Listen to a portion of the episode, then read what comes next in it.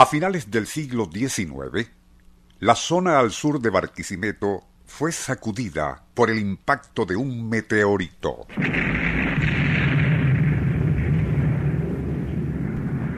El choque fue contra el Cerro Manzano, pasando el cauce del río Turbio, y fue tal la conmoción que hizo caer la torre de la iglesia de Nuestra Señora de la Paz.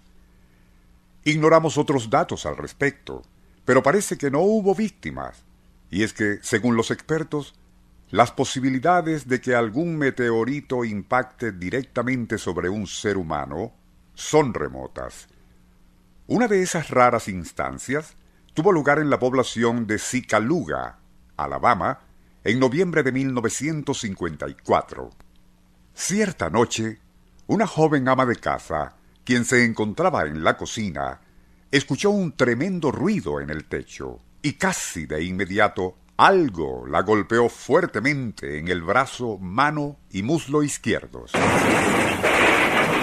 Al recuperarse de la impresión y a pesar del dolor causado por el impacto, pudo comprobar cómo en el piso y aún humeante se encontraba una extraña piedra color negro y aproximadamente del tamaño de una caja de zapatos. Era un meteorito, cuyo choque contra el techo de la residencia en cierta forma frenó su velocidad.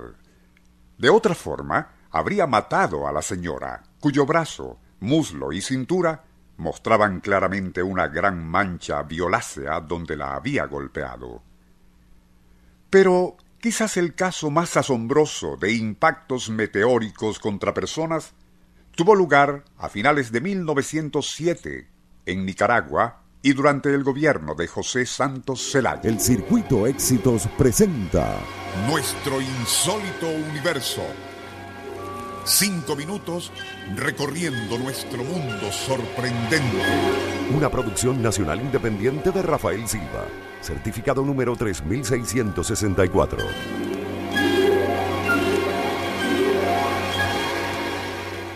Culminaba ya el año 1907 y por aquellos días el general revolucionario Pablo Castellanos se encontraba a punto de irrumpir en Managua al mando de sus tropas con el propósito de apoderarse del gobierno derrocando al presidente liberal José Santos Zelaya. Con la idea de hacer su entrada triunfal a la capital en pleno día, decidió acampar la noche anterior en las afueras. Aproximadamente a las diez de la noche, ya casi todos en la tropa se habían retirado a dormir, menos los centinelas y algunos oficiales, quienes conversaban quedamente alrededor de una fogata.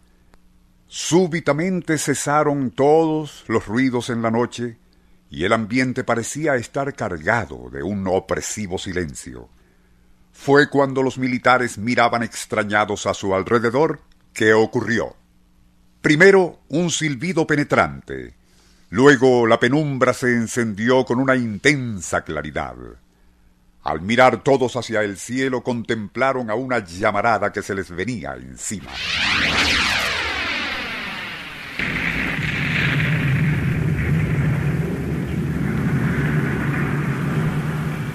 Instintivamente, tres de los oficiales se lanzaron hacia una zanja cercana, y ello salvó sus vidas, pues el meteorito impactó directamente sobre el campamento, desintegrando la tienda de campaña donde reposaba el general Castellanos.